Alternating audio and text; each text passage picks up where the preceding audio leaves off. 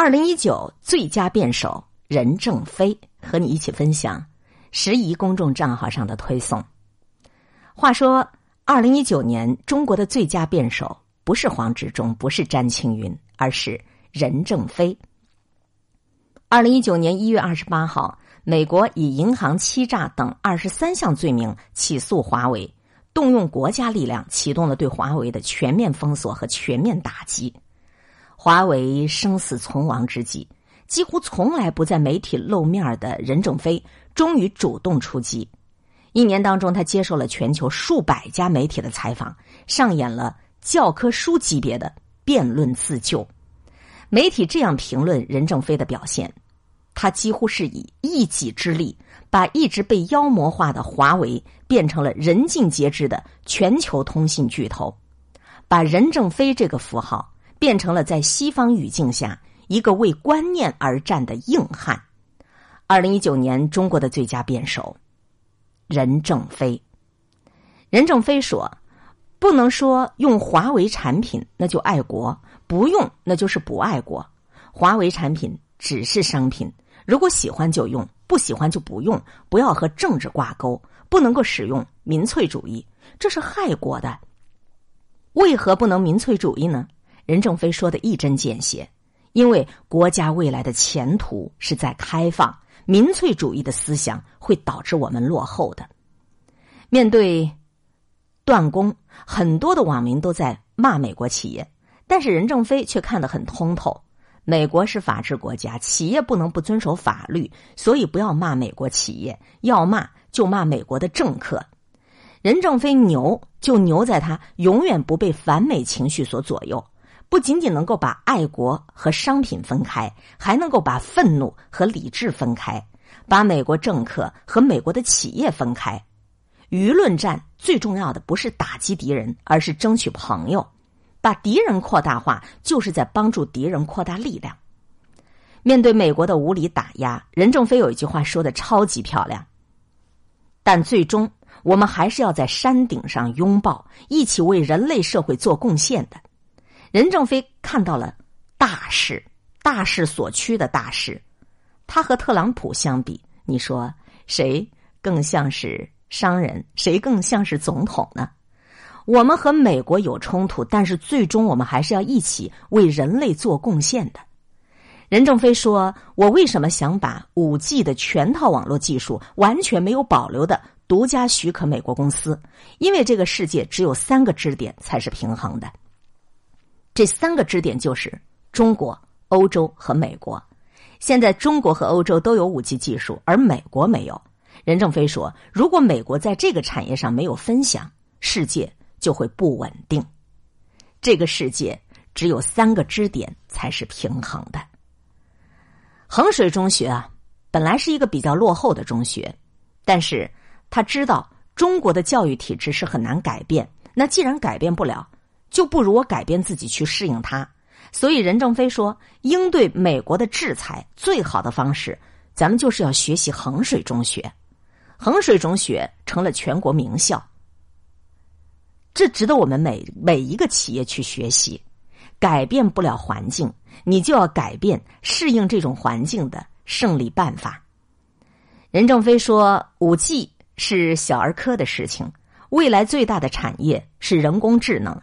五 G 是一个小儿科，过于被重视了。其实它不过是人工智能的支撑系统而已。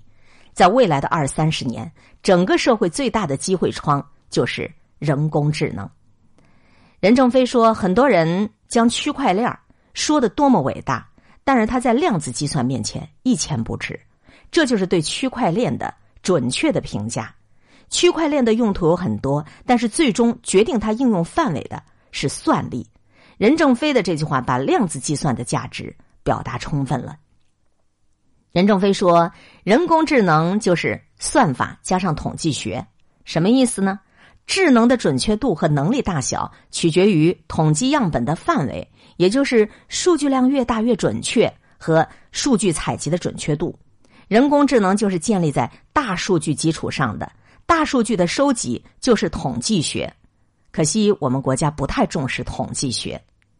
任正非强调，芯片这个问题光砸钱是不行的，要砸数学家、砸物理学家。他的意思就是，中国要想提高竞争力，靠钱还不行，得靠人才。人才从哪里来？教育为国家输送人才，所以中美贸易战的根本问题其实是教育水平问题。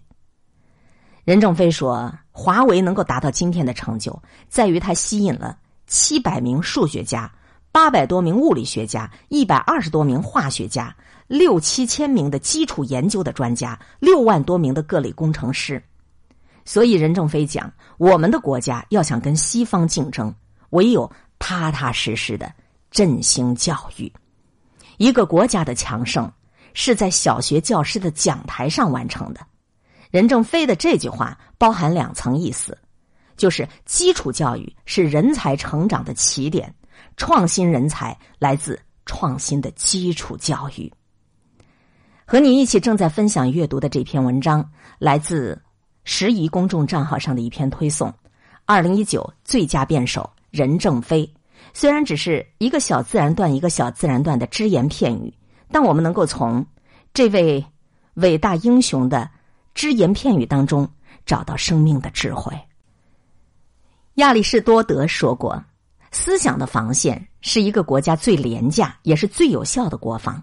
一个国家的强大是由全体国民的文化素质决定的。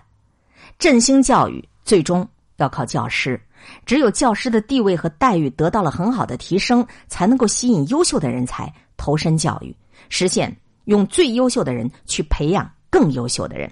所以，任正非讲振兴教育不是在房子，是在于老师。任正非说：“我这一辈子短的部分我不管了，我只想做好我这一块长板，然后再找别人的长板拼起来，这样就是一个高筒了。”这不仅仅是在做公司，其实也是家庭教育最需要的思想。你不要一看到孩子有什么短处，就想方设法的去弥补，一味的去弥补他的劣势，而忽略了他的长处，那是捡了芝瓜捡了芝麻丢了西瓜的事情。谈到什么是最大的运气，任正非说，一个人最大的运气不是他得了大奖。也不是他捡到了钱，最大的运气是他碰到了一个人，这个人能提高他的思维，把他提升到一个更高的平台。我们常常说遇贵人，什么是贵人？生命中的贵人就是你遇见他之后能够改变你认知的人。生命中的贵人不是给了你多少钱，也不是你给了你一个什么样的机会，是真正能够改变你认知的人。任正非说，经过这七十年以后。中国基本上没有文盲了，但是科盲是很多的。所谓的科盲，就是缺乏基本科学常识的人。在科学日新月异的今天，科盲其实就等于文盲。任正非说：“华为啊，从来不用完人。如果一个人他总是追求完美，我就知道这个人没有希望了。什么意思啊？人的精力它都是有限的，你的时间花在哪里，你就在哪里有收获。可是如果你想要成为一个完人，那就必然在每一点上你都牵扯了精力，看起来好像你样样都好，其实你样样都稀松。所以从这个意义上来讲，我们不要再去追求完美了。任正非说：“钱给多了，不是人才也变人才了。华为为什么能够让七百多名数学家、八百多名物理学家、六千多名基础研究专家啊、六万多名专业工程师那么拼命的工作？因为任正非把百分之九十八点九九的股份都分给了他们。”以前我们是按学历定薪酬，现在我们是按价值定薪酬。牛人年薪是不封顶的，你有多大雄心，有多大能力，我们就给你多大的薪酬。所以，一个单位把钱给分好了，管理的一大半问题都解决了。任正非说：“我们不是华尔街大股东资本主义，我们是员工资本主义。华为九万多名员工拥有公司股份，任正非的个人股份只有百分之一左右。”任正非说。我们按照大家脑袋里的重量，每人分一点股份，形成我们这种主义，可能就是不三不四主义，不知道怎么去定义它。我觉得这就是员工资本主义。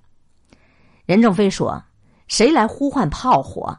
应该让听得见炮声的人来决策，让听见炮声的人来决策，就是你得让一线的拥有更多的决策权，后方是起保障作用的，精简那些不必要的流程，提高运行效率。”这句话真的是可以对我们许多在中层做管理的人，或者是在高层做管理的人有一个建设性的意见。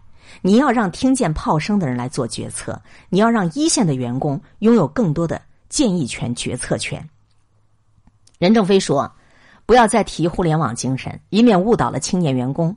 一定要相信，汽车它必须是汽车，金融它必须是金融，豆腐它必须是豆腐。这是什么意思啊？对于传统产业来讲，哪怕再有互联网焦虑，也不要盲目跟风。首先，你得要把自己的本职工作做好，你不得要走偏了。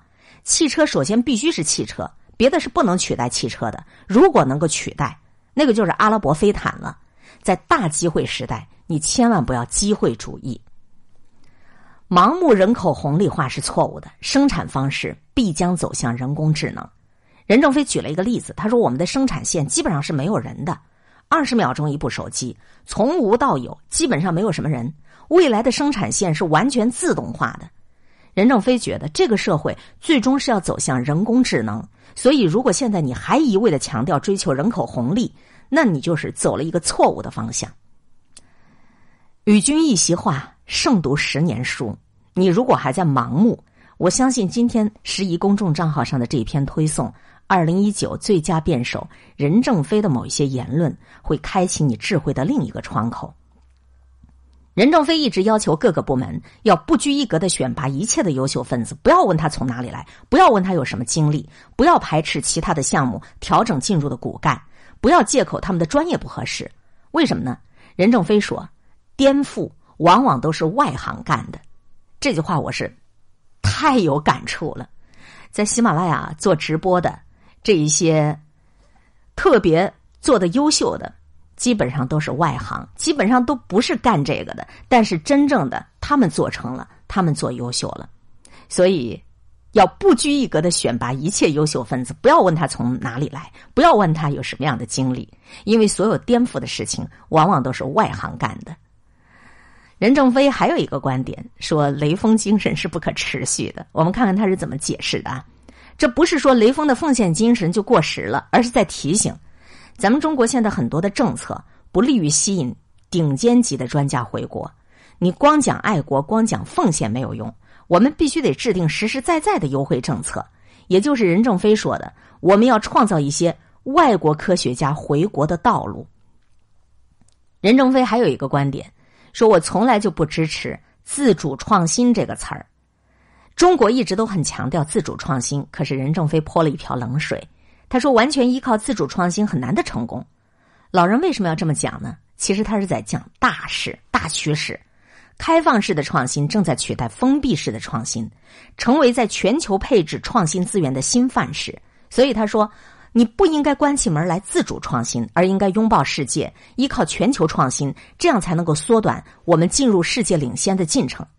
什么都要自己做，除了农民，其他人不应该有这种想法。二零一九最佳辩手任正非说。我的女儿永远不可能做接班人，因为她是搞财务出身的，没有技术背景。任正非一再的强调，华为的接班人一定要有技术洞察力，一定要有对未来技术和对客户需求的判断能力。任正非说：“我太太问我到底爱什么，我说爱文件，因为里面充满了哲学，充满了逻辑，充满了东西。”媒体人于胜海说过一件事儿，说有一次在飞机场偶遇任正非，发现他正在看。隆美尔战时文件这本书整理了隆美尔在北非作战期间的战时文档，从中可以看到隆美尔用兵的思路。任正非说：“文件就是最精粹的思想，文件里面充满了哲学。”任正非说：“华为公司存在的唯一理由就是为客户服务，权力是为了推动共同价值观的动力和润滑剂。”任正非一再的强调。谁来接班，谁就有责任去推动价值观，发挥动力和润滑剂的作用。权力是润滑剂，而不应该是方向盘。你不要假设别人是敌人，你一定要假设别人是朋友。任正非说：“这样的事情，你假设来假设去，你就会变成真敌人。你得要多假设别人是我朋友，对别人好一点。你请我喝咖啡，我再请你吃牛排，一来二往，就会成为真朋友了。”技术竞争是和平竞争，虽然华为受到了打压，但是任正非始终坚信一点：技术竞争是和平竞争，只要产品做得好，别人最终还是没办法拒绝跟你合作的。你得把你的产品做好了。任正非拥有超强的自我反省能力。他说：“我们这些年都是采取中国的思维方式去理解世界的格局，去揣测西方的意图，所以西方就会认为我们是在进攻，他们就着急着把他们的墙筑厚筑高。我们要解决在西方遇到的问题，首先要充分认识西方的价值观，站在他们的立场去理解他们。不被西方国家认同，是因为你做的还不够好。关于什么是市场经济，任正非这样论断。”一个就是客户，一个就是货源，中间的交易就是法律。很多人可能对这句话不是很感冒，但是这句话其实抓住了市场经济的根本。有规则条件下的自由交易，客户代表市场，资源代表产品或服务，法律则代表规则。有人问，华为成功的秘诀是什么？任正非说，秘诀只有一个：以客户为中心，为客户创造价值。很多企业学华为，他们只是学到了表面，却没有能够坚守以客户为中心、为客户创造价值这个商业常识。你如果抱着自私自利、走捷径的视角去看成功，那你永远也学不了华为。你抱着为客户创造价值的视角去看成功，华为才能够与你高度同频共振。对客户，你要有宗教般的虔诚。实体经济最紧要的一句话就是诚信。任正非曾经说过一句话：“我们没有商道，商道就是要伤害别人。如果中小企业还提什么商道，那就错了。品牌的根本核心，它就是诚信。只要你诚信，你就可以活下去。我们的经验说到底了，就是一个诚信。”任正非说：“为什么我们成功了，有的上市公司没有成功呢？因为上市公司他是在看财务报表，而我们。”永远都是在看客户。好的领导人一定要敢于抗噪声，就是抗击、抵抗这些聒噪的声音、烦躁的声音。你能够经得住短期看你的财务带来的外界压力，只看生意的本质，只看你的长期战略。冬天啊，光靠熬那是熬不过去的，你必须得要靠创新。任正非说，过去企业家遇到了困难。减库存、减成本，熬一熬就过去了。可是现在不行了，这个冬天不是你靠熬就能熬过去的。春天会不会来呢？一定会，但是它将是一个前所未见的春天。我们不能够用过去等待的办法去期待下一次春天的到来。未来所有的机会都不是从历史的周期变动中来的，而是从结构的变化中来的。所以我们必须得要改变线性思维的模式，变成结构性的思维模式。冬天你光是靠熬啊，熬不过去了。你要靠创新。任正非说：“我在华为最大的权利就是思想权，什么意思呢？企业文化就是企业思想权的体现，而思想权往往是公司老板的世界观、人生观等等哲学理念的一种具体体现。你是一个什么样的老板，你就会造就什么样的企业。所以任正非说。”思想权才是企业最大的管理权。任正非说：“任何黑的、白的观点都是容易鼓动人心的，而我们恰恰不需要黑的或白的，我们需要的都是灰色的观点，在黑色、白色之间寻求一种平衡。管理不是要你嫉恶如仇，不是要你黑白分明。干部有一些想法或者存在一些问题，这很正常。你对人才不要求全责备。”求全责备，优秀人才就选拔不上来，完人他是做不出大贡献的。万物皆有裂隙，那是光照进来的地方。这句话很有哲理啊！万事万物都是有裂缝的，都是有缝隙的，留一点缝隙是让光照进来的地方啊。管理学家王玉坤曾经到华为去拜访，问了任正非一个问题，说：许多的中国公司。都在学国学呀，学哲学呀，让员工们改变工作态度，多干活少拿钱。但是华为不一样，一个劲儿的激发员工升官发财，多追求发展机会，多争取荣誉。啊，这个财啊、权呐、名可都是私欲呀。那什么样的人可以驾驭如狼似虎的团队呢？任正非说：“我在私欲上和员工同流合污。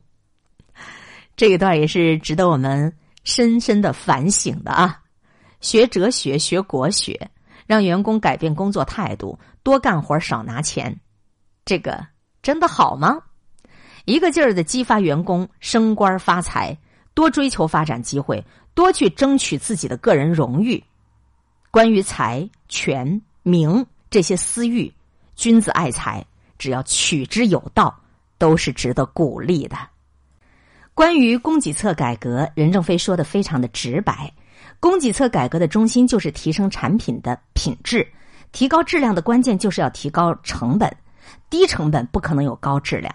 中国制造之所以出了问题，就是因为瞄准了低价的方向错了，低价必然导致低质量，最后只能够越做越低端，越做越没有机会。很多人都不理解华为怎么把手机价格给做高了，其实这正好体现了任正非的不一样。我们不能够把价格降低，降低以后就把下面的公司全挤死了，就成为西楚霸王，最终也是要灭亡的。我们在向苹果学习，永远做一把大伞，让下面的小厂家能够活下去，让所有的竞争对手都有生存空间。这个时代发展太快了，过去产学研那种分工模式已经不适合现代社会，现在讲究的是全球化的分工产学研。